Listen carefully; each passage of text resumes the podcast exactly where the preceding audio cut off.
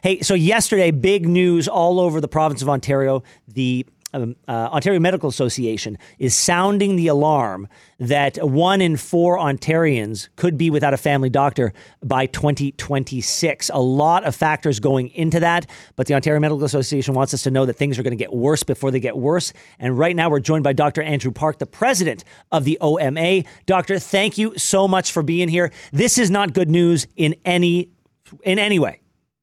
No, it's really not. Good morning, and thanks for having me. Um, as you said, uh, one in four uh, Ontarians could be without a family doctor, and and just to provide some context or shed some light on what that means for people, uh, I know that there are a lot of your listeners are out there saying, "Yeah, I've been waiting on Connected Ontario and." And trying to get a family doctor calling offices. But what it really practically means for people is that those without a family doctor have worse outcomes. They um, even die earlier. Um, they access healthcare less. Um, this is a really big deal, and, Yeah. and particularly for Canadians who pride ourselves in our healthcare system, this is big. So, uh, doctor, let, let's talk about this because generally speaking, when issues of crises in healthcare arise in Canada, a lot of people in a lot of circles will chirp the it's a funding issue. And while nobody would dispute that more money helps more often than not, this issue cannot just be solved with that. There is a fundamental problem with time management for doctors. They are spending too much time doing the busy work and not enough time being doctors. Correct. So there, there's a couple of things there. Absolutely, you know, more funding helps the situation, but I do think we have to have a, re, uh, a fundamental reframe of the way primary care is delivered. Um, family doctors have become everything for every person. Um, if you even need a sniff of a healthcare opinion, it's got to go through your family doctor. In some ways, that's really helpful, but in other ways, it, all it does is bog down the family doctor in bureaucratic mess. And you know, we think about if imagine if your kids are at school and your teachers can't teach them half the time because they're writing um, you know, so much paperwork that they're bogged down in their ability to actually deliver on the job. That's what's happening in healthcare right Well, now. and, yeah, and I think that's the important point uh, that resonated with me when I heard this story. It was how much paperwork uh, the average doctor has to go through just to see patients, and it's leading to burnout in a lot of cases. Where when they when they think about the idea of bringing on another patient, they say, if I bring on another patient, that means I'm going to have to do X amount of hours of more mindless paperwork. I didn't sign up to be a doctor to do paperwork. I signed up to treat patients, and it's leading a lot of them to be soured on their job or just flat out not being able to do their job.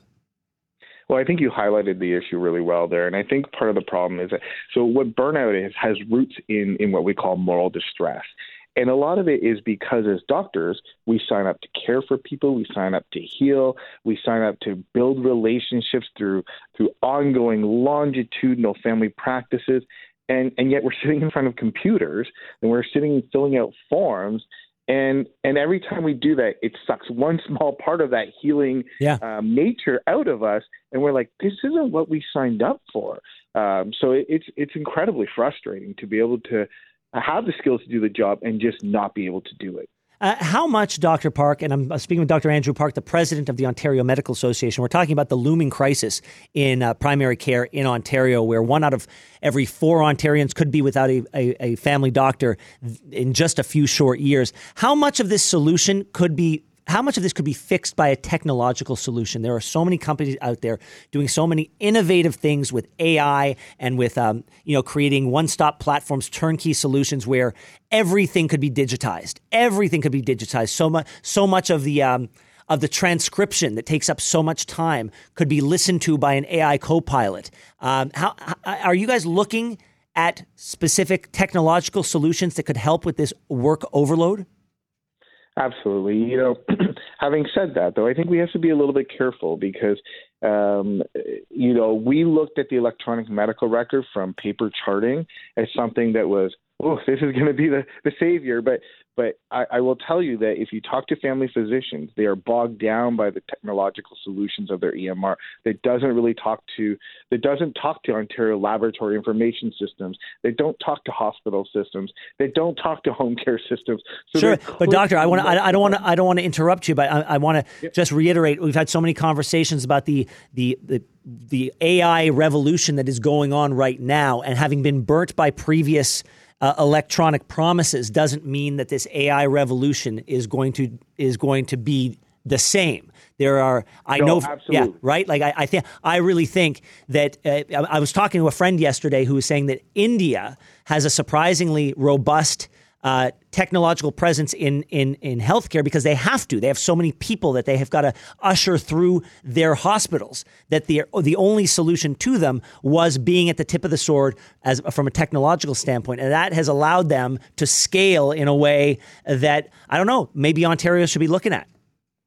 Yeah, no, I, I agree with you on that point. And we have put in proposals um, for funding of uh, artificial intelligence scribes, as you say, that, that basically transcribe the encounter as opposed to doctors that are, you know, typing away afterwards for, for many hours.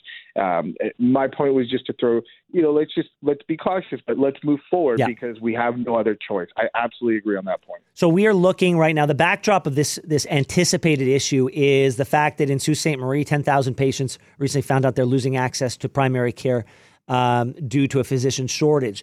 Um, and and and so what what I mean have you have you talked to physicians in Sault Ste. Marie? What what are their thoughts as people on the front lines there? Yeah, so I have talked to um, the physicians in Sault Ste. Marie, as well as talked to physicians across the province, and, and they're demoralized. This is not a decision that physicians make without an incredible amount of of, of thought and angst, and um, nobody wants to walk away from a practice going to deroster 10,000 patients. Yeah. Um, I know that some cl- clinicians were hanging on well past what they felt that they were able to uh, to try to support their community. Dr. And Park, yeah, it's on. Uh, uh, Dr. Park, I'm going. to I'm sorry. Don't, I don't mean to interrupt again. I have to leave it there. President of the Ontario Medical Association with some dire news, but if we address it in the right, smart way, we can avert disaster. Thank you so much for all that you do, Dr. Park. Thanks for having me. Canada may be known for its landscapes and friendly people, but beneath the surface lies a darker side of crime, history, and the paranormal. Since 2017, the award winning Dark Poutine podcast has explored the shadowy corners of the Great White North and beyond, delivering chilling tales from a uniquely Canadian perspective. Hosted by Mike Brown and Matthew Stockton with over 300 episodes and fresh releases every Monday, Dark Poutine is your weekly ticket to the creepier side of Canada. Listen to Dark Poutine on Apple, Spotify, Amazon Music, or wherever you get your podcasts.